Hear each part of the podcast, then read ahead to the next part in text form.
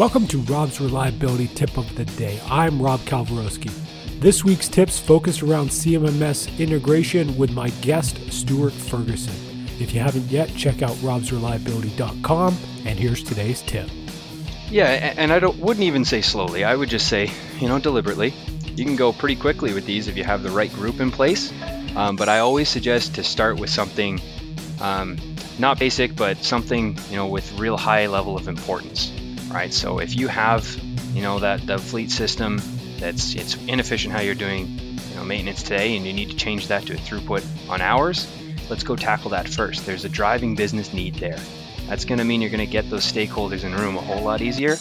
There's going to be some really measurable business outcomes that you can measure from that to kind of prove it out and really say, we did this. It looks good. We're getting great results from it. Now let's go expand this program now that we have that proof of concept. Everybody's bought in now.